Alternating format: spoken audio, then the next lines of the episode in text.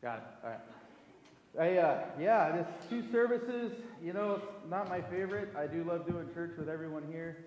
But I'll tell you, uh, one, I think now we have more room to grow. You can't grow if it's full, right?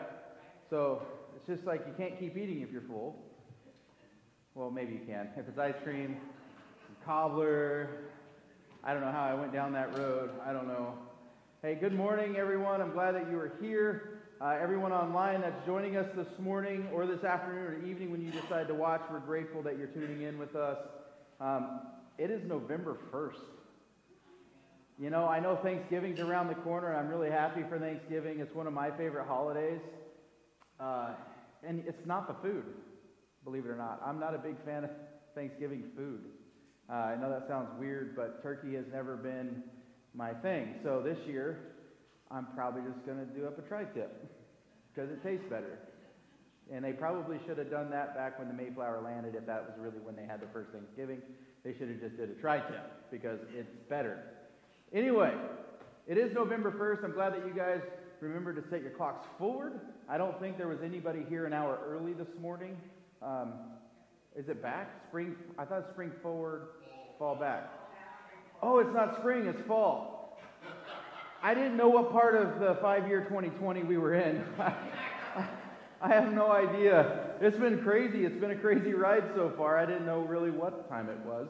Uh, anyway, that's okay though. it, it is a beautiful uh, Sunday or that we've had this morning with the sunshine. We had a really good time yesterday. It was so much fun. I don't know about you guys, but I really felt, even though we were at the church and outside in the lawn over there, I really felt like we were a part of the community. And honestly, that's what we should feel like here as the church is we are a part of the community, not a church in the community. The church should be helping lead the culture, not just be a part of the culture, because that's not how this all works. So I want to thank all of you that came and helped and served. Thank you, everyone that gave candy. We had people that are online uh, that give to the church that gave candy from far, far away. We have people that watch in Canada. We have people that watch in Australia. We have people that watch in Michigan, uh, Mexico, uh, California, Arizona, Idaho, you name it. There are people that watch from all over the place, and they give online specifically for events like this. So it was just really fun to see the church, not just Lighthouse, but the church come together to help that be a great event yesterday. And then there was these moments of people that come through and they're like, "Hey, pastor," and I'm like, "I don't know who you are." And it was really fun. It all started with with uh, Irma. She pulls up and she's decorating her car, and I'm just like,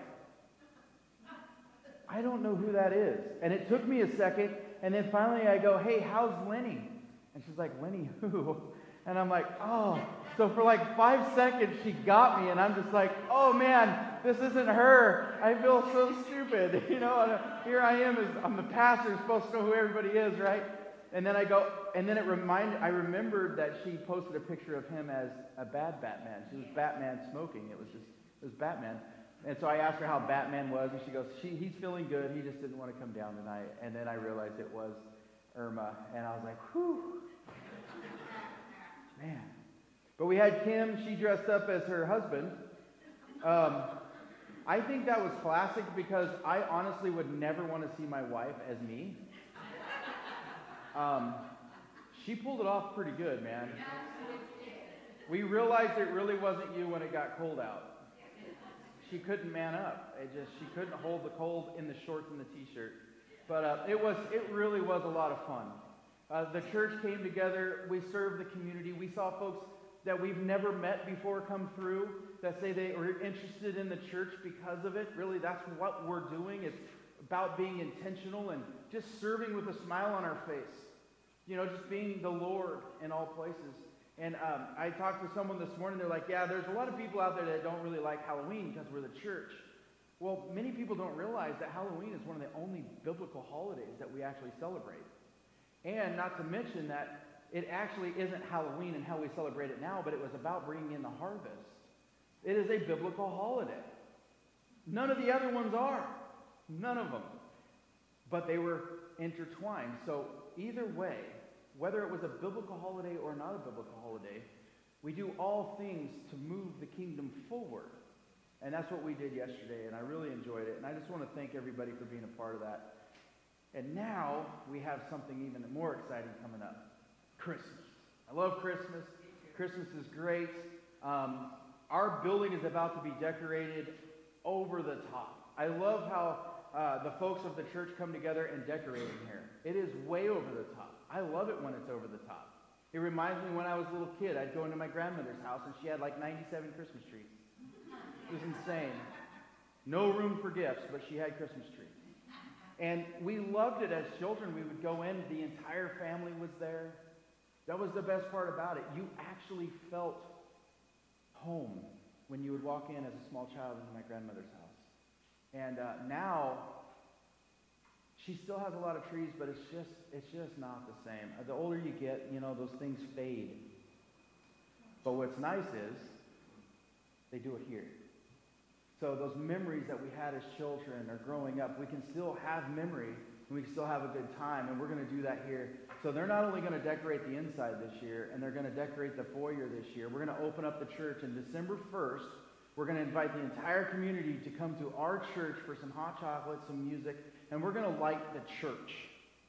There's no good tree lightings in our county. Every tree lighting, I think all the trees are about as tall as this table. And they're like, okay, are you ready? We got one strand this year. They come on, and you're just like, whoa. I don't want to just a whoa. I want a whoa. That is awesome. Because every year, every year we do something in this church, it's just going to get bigger every year. Just like Halloween yesterday, it's going to get bigger next year. We're going to have 40 cars decorated and 5,000 kids instead of 2,000 kids. We really only had almost 400 kids, not 2,000. But if you pray for 2,000 and you have 400, what do you have? A success. We had one kid show up, and I go, oh, thank God someone came. I was really, and they came early, so that was really great. Anyway, that is happening. We have this, the church lighting is going to happen December 1st. The decorating is going to start right away. We're going to start putting lights up right away. We're going to start decorating right away. We're going to move right into Thanksgiving. I don't have any problem seeing a Christmas tree while having Thanksgiving.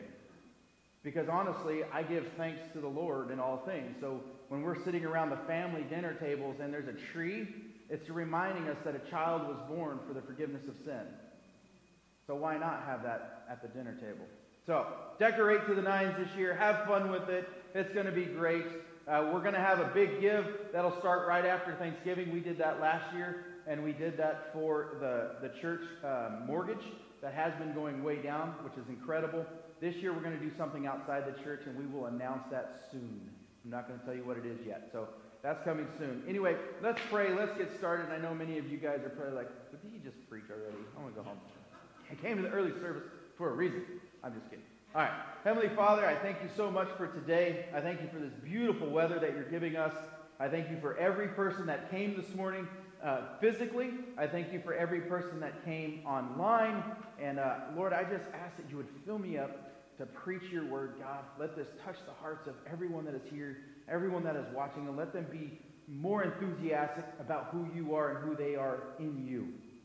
Lord God, I thank you for this morning. In your holy and precious name, Jesus. Amen. How many of you have ever gotten to the point where you felt like you've lost your passion, your enthusiasm, you lost your spiritual mojo, where you just want to get out there and you want to share the gospel, you want to share the good news with someone, you were saved, and you, when you were a brand new Christian, you wanted to tell the whole world that you were a brand new Christian. You just came out of the waters of baptism and you're like, yeah, man, I'm on fire for the Lord now. And you would tell everybody for the first six months. And then it started to fade as all of your friends went from non believers around you to only believers. You've lost your spiritual passion. You've lost the enthusiasm that you once had.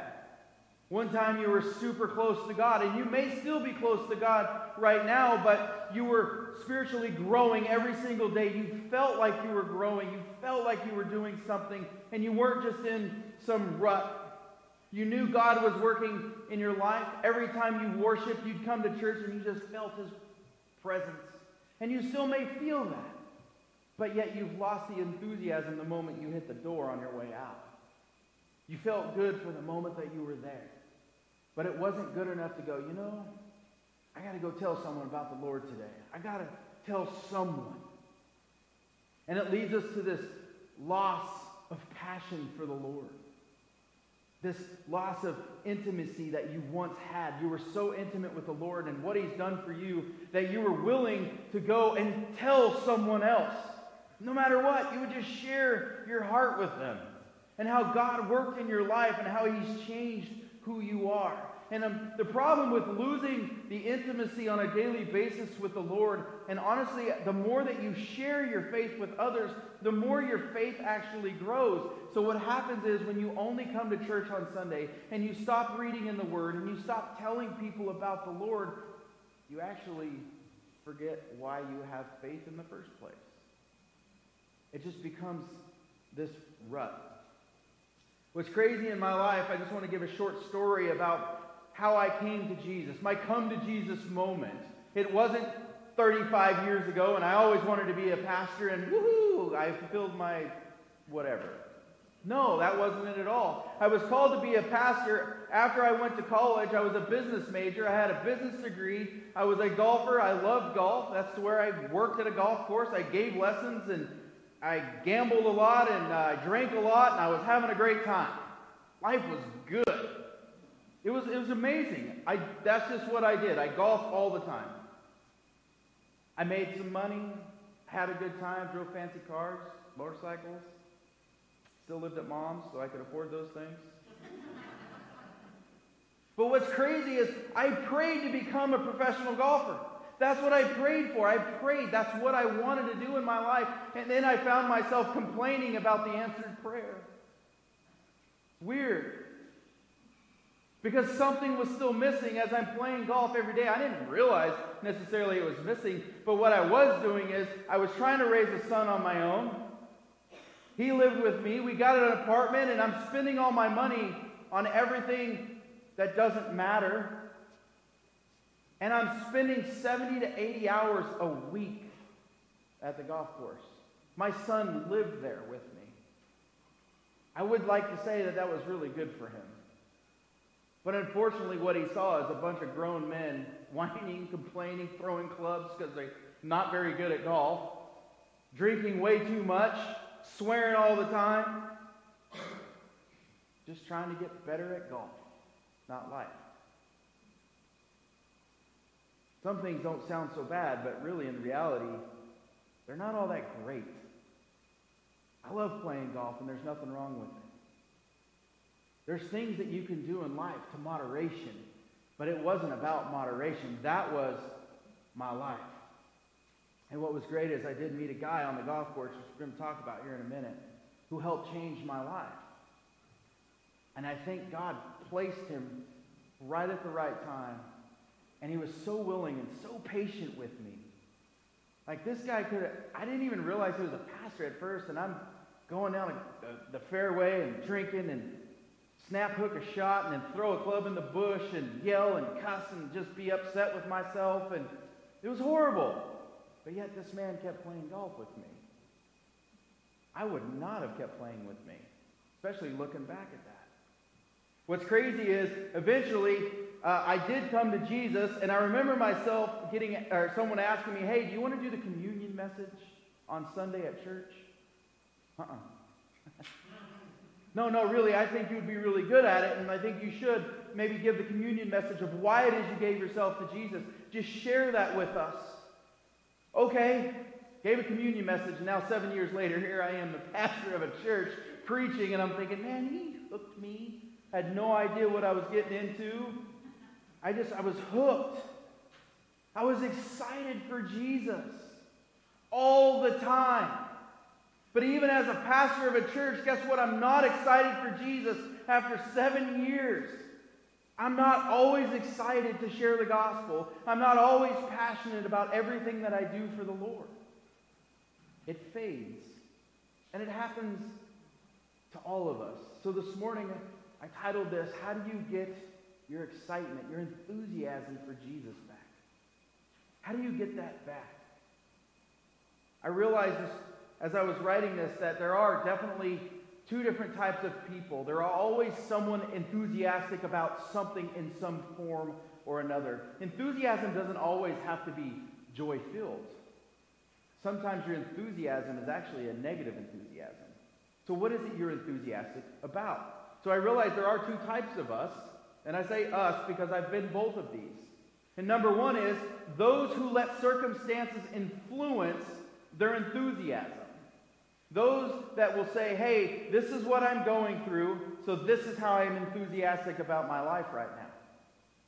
It happens to all of us. I would say that's more of, uh, and I don't want to say it too harshly, but that's more of the victim mentality in that. You're allowing your circumstance to dictate your joy. You're allowing your circumstances to dictate how you are enthusiastic for the Lord. When things aren't going so good, you're not enthusiastic at all for the Lord. Why would the Lord make me go through this? Whatever.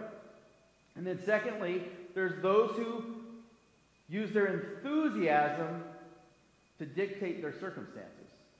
Those who are enthusiastic about life on a regular basis, about following the Lord on a regular basis, so much so that that is what influences their circumstance.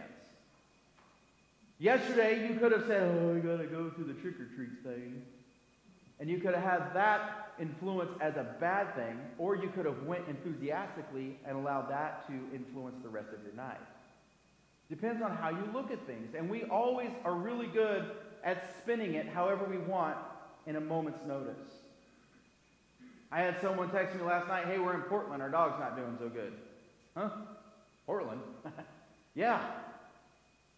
They could have said, you know what? I'm going to let this dictate my day tomorrow.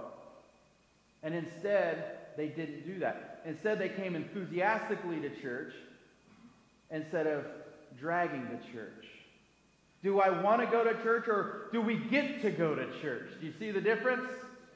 That's what it is. We get to go to church. It is a freedom that we have in the United States. We get to go and worship God together, and we should do that enthusiastically every Sunday. Not, hey, do you want to go to church today? No. Hey, we get to go to church today. These guys did it every day 2,000 years ago, enthusiastically, even though they could have been stuck on a stake and burned. Sounds crazy. They were enthusiastic about getting to go. Who were you this morning when you walked in? I love the word enthusiasm and where it derived from. It derived from the Greek word in theos, in theos, which actually means in God. So if the word enthusiasm came from in theos, which meant in God, is that why all these crazy Christians are always walking around so joy filled all the time? Because they're in God? And that's where we should be getting our enthusiasm? Enthusiasm should come naturally to us because each one of us in here that is in God, in Christ, should be walking enthusiastically. It sounds so simple, but sometimes it's just not. And we just get complacent with ourselves and we decide, you know, it's just easier to just be comfortable.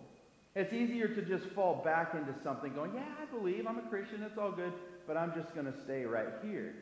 It's hard to walk enthusiastically every single day with a positive joy in your life. But when we get to go to church, you leave more enthusiastically than if you say, I guess we're going to go to church again, hear the same thing, Watch that Daniel again up there. Man, you guys need to be more enthusiastic. You get to listen to me.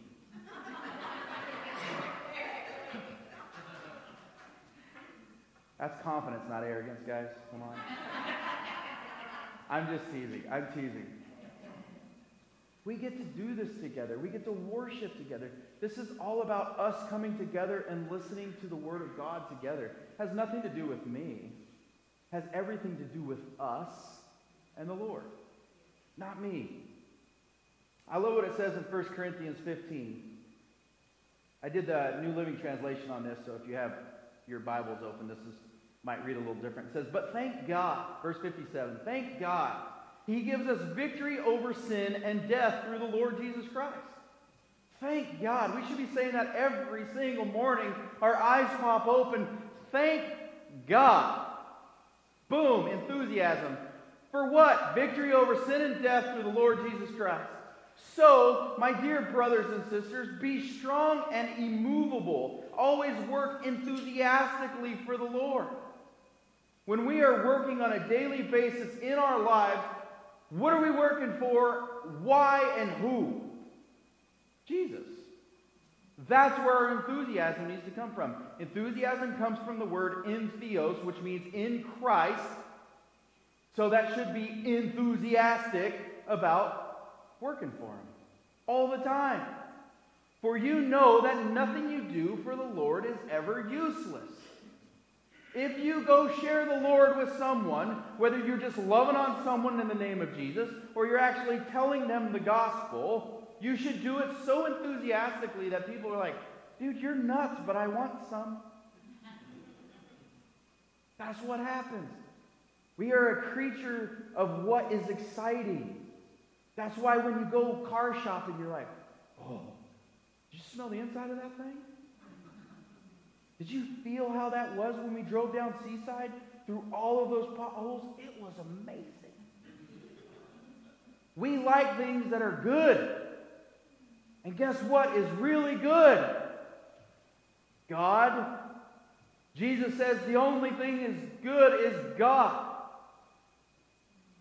But yet we see all these shiny things in the world.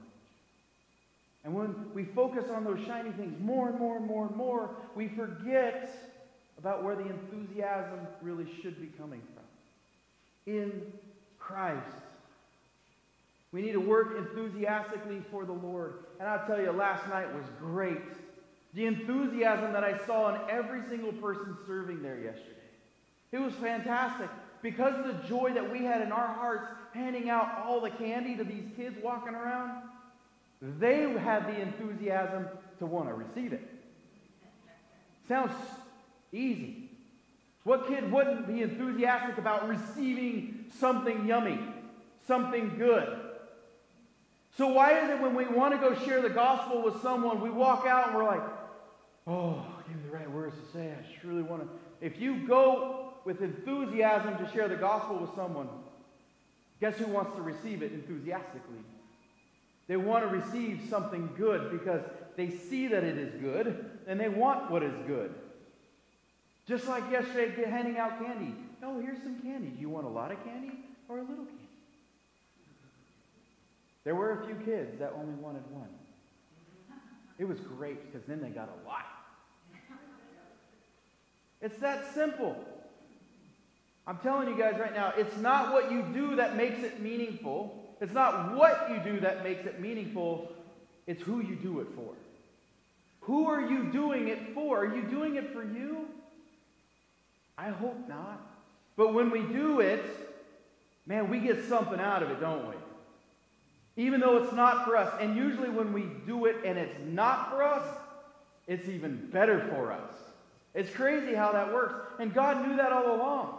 I was asking these kids yesterday, do you want one piece or five? 90% of them said five. So they got five.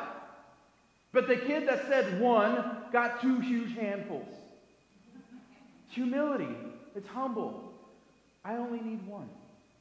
I love it. What are we doing it for?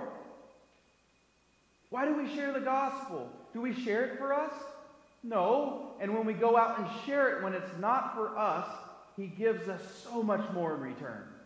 Man, does he fill us up with two handfuls when we didn't do it for ourselves. We do it for them. We do it for the person that doesn't know who Jesus is. That we want them to experience the love and the enthusiasm that we have for the Lord. We want them to experience that. And when they do, man, I bet you everything in the world that puts a smile on our Savior's face.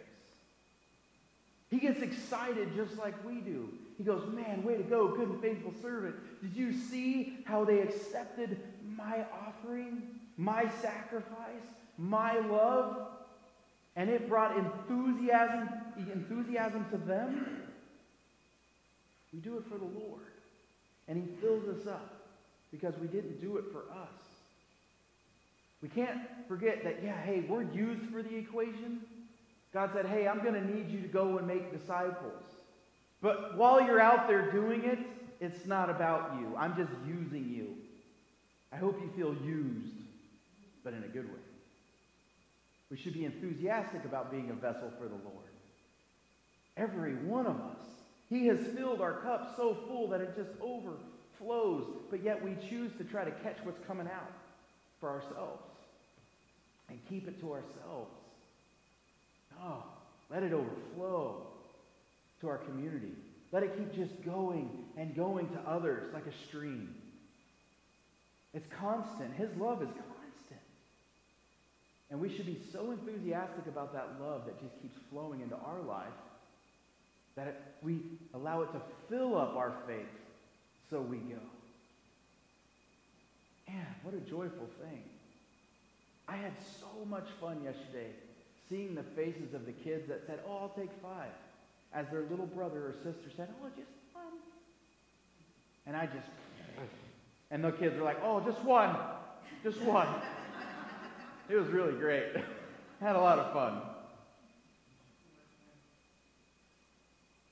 When you work for the Lord, it transforms the something that it is that we do from being just mundane to amazing to incredible. God is so good. He will take the mundane and make it amazing. I'm mundane. I'm a boring guy. But yet he will work through me and make something outside of me amazing for his glory and his will and his purpose. The kingdom is actually growing because he's using me. It's weird.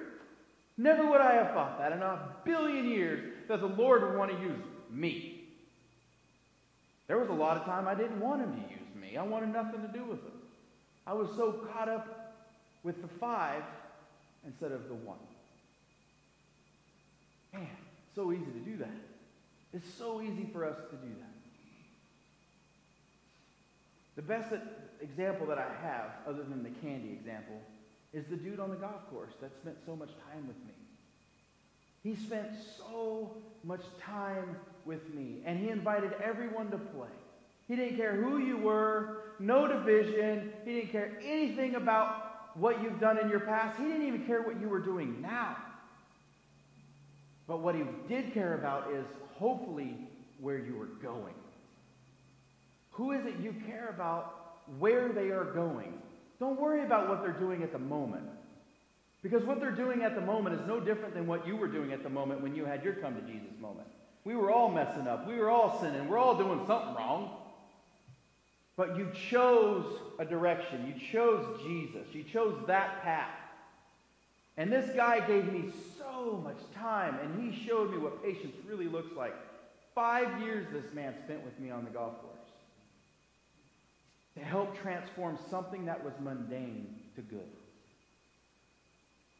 Man, I can't tell you how grateful I was. He's probably, some of you have heard this story. So my, my mentor, Bob Wood, he's like my spiritual father. I'm like, Jesus is my, you know, he's my father. But he calls and he checks up on me once a week. How are you doing? He had, I gave him the right to speak into my life. He was the man that baptized me in water. And was amazing is the year prior, we're on this golf course, in the middle of a tournament. This guy had to pay 300 bucks for this pro am. I didn't have to pay anything. I was the pro. I was invited. 300 bucks for everybody else though. And here I am throwing my clubs, acting a fool on my phone, just mad as all get out on my phone. I'm drinking. He steals my phone, turns it off, throws it in his bag, dumps out my drink. He goes, I paid 300 bucks for this.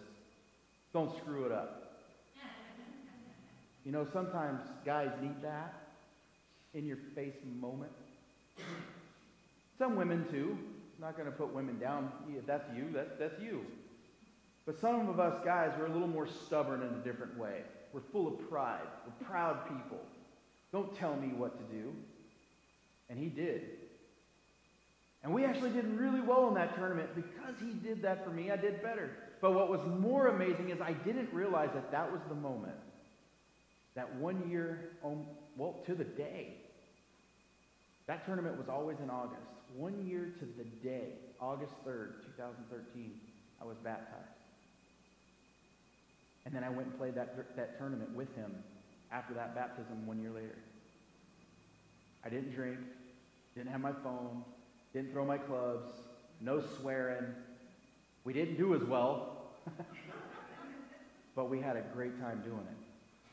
And he didn't care about the 300 bucks that year.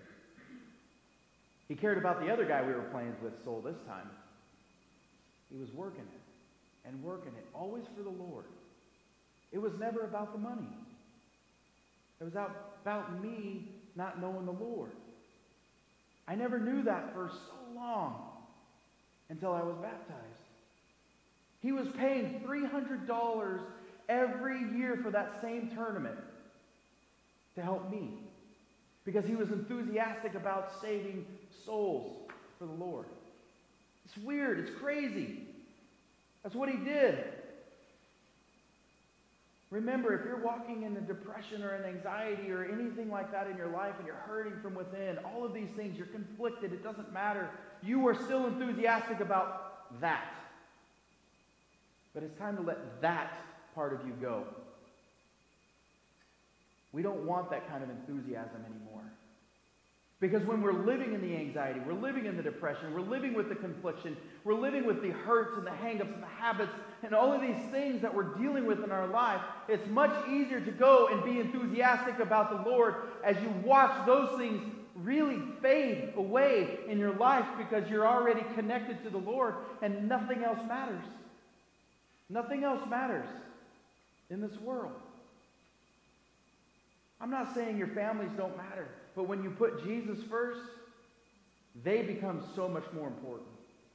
When you put Jesus first, the addictions are no longer important in your life because you have something else to rely on.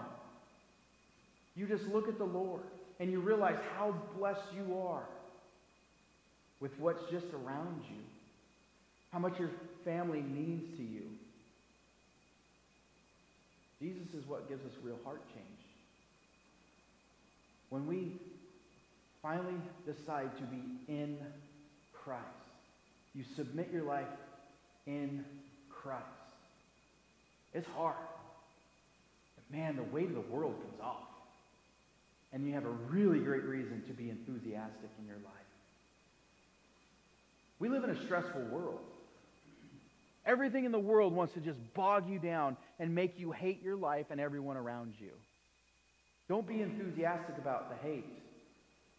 Be enthusiastic about the Lord and let Him transform your life. I'm here to tell you that enthusiasm is not a product of your environment.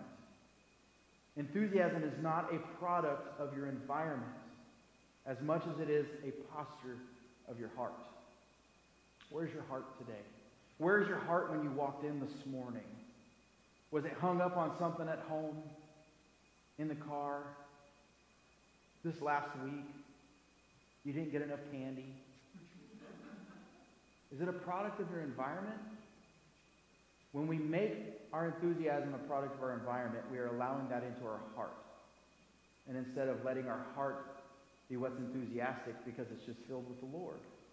It's not easy to do. I'm not, I'm not trying to make light of what it is as we make this life change every single day for the Lord. But when we choose the Lord, he carries our yoke with us. He chooses to walk with us as we grow every day closer and closer to Jesus. And then he transforms the mundane into the amazing. How many of you ever lost anything?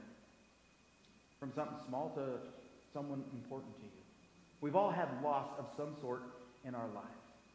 But how do we stay enthusiastic through the loss? How do we so, you know what, I can be, I'm okay with that. It's much easier when you know that who we've lost in our life is in heaven with the Lord. That allows us to have some enthusiasm for the Lord, saying, I can't wait to be there and see them again. I can't wait. I have people in my life. Whew, I can't wait to see them again. No more hurt, pain. How many of you have lost something little and then you get so angry because you can't find it, like your car key? Maybe you lost your car keys for a reason. Because if you found them five minutes earlier, you'd be in the car, and then you realize that there was a wreck right there. And that could have been you. Instead of worrying about being late for work, be enthusiastic that the Lord just saved your life. There's always a reason for things. It's crazy how God is working all the time. I think one of the most passionate, spiritually charged, most enthusiastic, depressed, anxiety filled person in all of Scripture was David. This guy was a mess, but he always loved the Lord even though he was going through a mess. I love this guy. It was crazy as he was a little boy who grew up to be a king. That's pretty cool. He had everything. He had spiritual enthusiasm as he was growing into being a king. As he was a young boy, he had all the, the courageous thoughts and enthusiasm running through his heart way before he ever knew he was going to be a king, and he loved the Lord. 1 Samuel 17, 45 through 46 says this David said to the Philistine, This is kind of gruesome. I just want to tell you guys now. You come against me with sword and spear and javelin, but I come against you in the name of the Lord Almighty, the God of the armies of Israel, whom you have defied. This day the Lord will deliver you into my hands, and I'll strike you down and cut off your head. Pretty gruesome. Some of the guys are like, yeah, awesome. I love the Bible, man. This has got some good stuff in it. This very day I will give the carcass of the Philistine army to the birds and the wild animals, and the whole world will know that there is a God in Israel. Now, I don't want you guys to go out there and find some Philistines and chop off their heads and feed them to the birds. That would be crazy, okay? I don't want anybody in prison today. But what you can look at is what are the bad circumstances in your life right now that you could say, that's the Philistine army to me right now. That is the thing that is bringing me down. That's the thing that I am most anxious about right now. You can hit your knees, and God is going to say, I will deliver that into your hands today. He's willing to take that for you today. The hardest part about that is submission. Are you willing to hit your knees enthusiastically for the Lord and say, God, I need you in this. You need to defeat this army for me that is surrounding me every single day. What is the army that is trying to defeat you right now? Is it addiction? Pornography? Lying? Shiny things? What is it? If we use this in a context that would help us today, He's like, look, hit your knees, submit to me, be enthusiastic while you do it, and I will deliver that to you today at the feet of me. And I will stomp on it for you. We should be able to go enthusiastically to do this. What's amazing is David at this time, he did not have a human confidence. He thought he was going to be defeated for a while, and he hit his knees. He went to the Father, and he says, I cannot do this without you. And the Father said, Hey, I got you. I will deliver them to you. You don't have to worry about anything. And he has now he has this raw, unparalleled passion for the Lord. He is in God, in Theos, enthusiastic for the Lord right now. It is a godly confidence that David walked in. Why aren't you walking in that? We have the same type of God. It is the same Spirit. It is the same Father. It is Jesus. And He says, Look, I'm going to take it all for you right now. All of it. And you can walk with confidence that I delivered it. But please walk with enthusiasm. Where did David's enthusiasm come from? Where did Bob Wood's enthusiasm come from for five years to be patient on me? Let me tell you, he trusted God daily. David trusted God daily. Saul trusted God daily. He delivered a lion and a bear. God delivered him from that. He walked with God daily. That's a hard thing to do sometimes, especially when you're mad The last thing you want to do is pick up the Word of God and you're going, why did he have to tell me that? Just wanted to be angry for a while. Man, he worshiped God daily. That's how we get through this. We worship God daily. We read His Word daily. We pray daily. When I read the Word of God, I go, wow, He's really there for me right now. He is there for me right now. I just feel His presence as I'm reading. As I pray daily, I know God is answering. Whether He says yes or He says no, He's still answering. Just because He doesn't say yes all the time doesn't mean He didn't answer you. Trust me, you don't always want Him to answer your prayer. He knows what is best for you. I promise. I tell you what, man, I was listening to that long that last song. As we were worshiping together, I can feel his presence. Not just within myself, I feel him here. He is with all of us as we come to be one together. How many of you have served someone lately and it just filled you up with blessings? Yesterday I felt that way. Man, so much. When you invite someone to church and they actually come, how great is that? Except for the fact that most of us, when we invite someone to church, what happens? We usually stand there next to them and we keep looking at them as the music's playing. I hope they like the song. I hope they like the song. I hope they don't think the song's weird. And then, then they sit down and you keep looking at them as the message is going. You're like, oh, that was a really harsh thing. I hope they did. They took that well. I, I, I hope they like it, you know, and I hope they come back. Guess what? God brought them here. They're going to hear exactly what they need to hear. You can't worry about that because then you miss what you needed to hear that day. We can't do that. How many of you have ever tithed and then God provided? You're like, man, I'm going to give, and I just like, oh, it's going to hurt.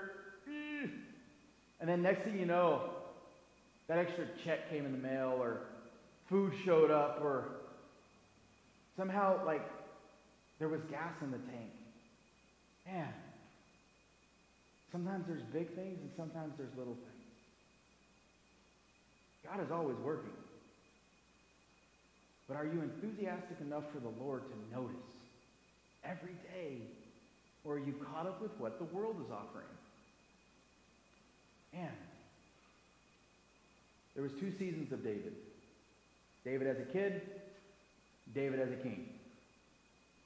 David as a kid was very enthusiastic. David as a king, he stayed home. He became complacent. He went up to the rooftop and he sinned. He took his eyes off the Lord. As a kid, he ran into battle. As a kid, he faced Goliath. But as a king, he forgot who gave it all to him, and he stood on a rooftop and said, I don't have enough, I want her. Isn't that weird? Why do we do that? It happens all the time. We take our eyes off the Lord. Even David he was enthusiastic for the Lord. He would have taken anyone on for the Lord. And then he became a king.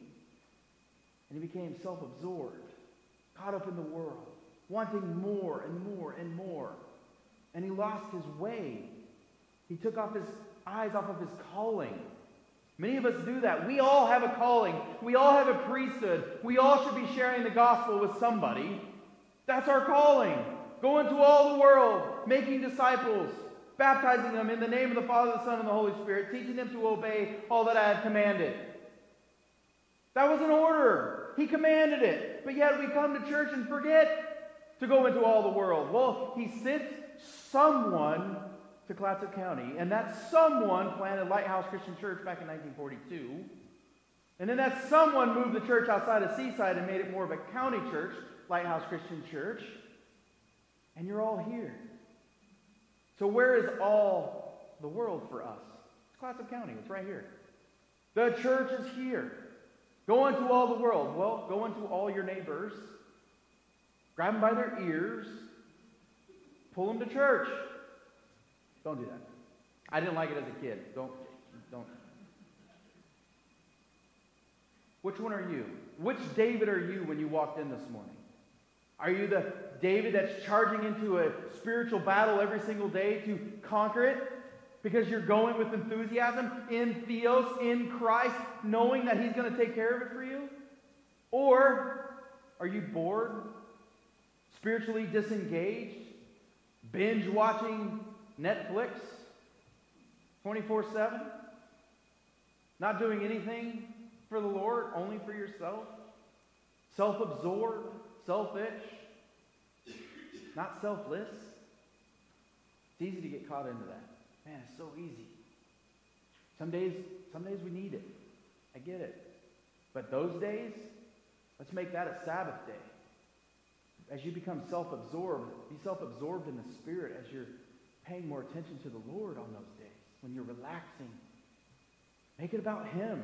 He will fill you back up. We're almost wrapped up, guys. We're almost. I love when David cried out in Psalm 51. He says, "Created me a pure heart." O oh, God, and renew a steadfast spirit in me. Restore me the joy of your salvation, not his. Me joy, O Lord. Fill me up with everything that I want in the world. No. David got it. He goes, Fill me up with your joy of your salvation and grant me a willing spirit to sustain me. His spirit is what sustains us, not my own. When we keep going after, after self gratification and instant gratification and all these things, we are not very enthusiastic about anything. Maybe for a second, oh, yeah, look, I got a new Jeep. Wonderful. I love it every time I get in. But even that enthusiasm will fade. But the enthusiasm of the Lord should never fade. Should never fade. In Revelation 2 4, Jesus is addressing the churches. That's us. We're the church. This letter could be written straight to us. It says, Yet I hold this against you. You have forsaken the love you had at first. Oof. At one moment in your life, you did love the Lord enough. You were on fire. You were enthusiastic about everything for the Lord. And then it says, Consider how far you have fallen. Repent and do the things you did at first. We become a Christian. We're on fire. We walk closer to the Lord. We join all the things that we can do. We want to give back to everything. And then we forget because we get caught up in the world. And Jesus is very easily just going, hey guys, go back to what you did at first when you first realized who I am. And that's where we are today. You didn't lose it, you just lost it. Let's go find it. Let's get it back. Let's have our enthusiasms dictate the circumstances instead of the circumstances dictating whether or not you are enthusiastic. Joy for the Lord. It's joy for the Lord. But how do you keep your passion? How do you keep from struggling every day and all of these problems? It isn't going and drinking and doing these things and filling up and getting rid of the memory cells that you have. It doesn't work. Thank God. The moment you wake up every morning, that you have a roof over your head. Because it is cold outside. Cold outside. There are a lot of people that don't have, and we forget what we have. You better wake up and thank God for what you have. If you don't have much, thank Him that you're breathing. Be enthusiastic that you can breathe. Because there's some people who can't. You don't have a machine hooked to your face. You can just breathe. You have the ability to get out of a warm bed. Some don't. What are you grateful for the moment your eyes pop open? Let that start your enthusiasm. And lastly, remember what he gave us victory over? You guys, we all fall short of the glory of God. Every single one of us have sinned. Every single one of us deserve hell. Not a one of us in here deserve heaven. And he gave us victory over our sin. And the one thing that would send us straight to hell, that should give us enthusiasm to know that our Jesus died on the cross for the forgiveness of sin so that we may have everlasting life in eternity in heaven with him. I can't wait. It's going to be great. No more getting out of bed in the morning, snap, crackle, pop. Oh, that hurt. Man, I'm done with that. You guys are like, boy, you don't even know, man. You're only 40. Oh, I know. I don't want to be 80. Dang. Jerry, I don't know how you do it, buddy. That is a man's man right there. 82 or 83? 82 years old. One of the hardest working men I've ever met in my whole life. And he still works just as hard. If he ain't working on the church, he's working at home, doing his list, checking it twice, doing it again. I know some other men in here that work just as hard. I want to see if you're still doing it when you're 82. when you are, I'll be like, hey, these guys are here. Woo-wee! Appreciate you guys. Just keep working for the Lord. So when you walked in here this morning, where's your enthusiasm? Did you come of a product of your circumstance? Or are you a product of Christ this morning and you're enthusiastic about that? You choose. You get to choose. He's given you that choice. So this morning, I want you to choose before you walk out of this room. What are you choosing? Are you choosing the enthusiasm of the Lord because you're in Christ? Or are you choosing the world and the pain and the problems he continues to cause you? It's only for a moment. Let's pray. Heavenly Father, I just thank you so much that you could bring every single person that is here this morning to hear that we should always be in theos, enthusiastic, filled with enthusiasm and joy for you, Lord, because of your sacrifice, because of what it is that you have done for us. It's not what you give us, not where we put ourselves in our own world. We choose where we're at in this world. It's not your fault. You gave us a choice. Lord God, I just pray that every person this morning that is here chooses you so they can walk with enthusiasm no matter the circumstances. So they can walk knowing that someday, Lord, we will be in your arms in heaven. And it was all because of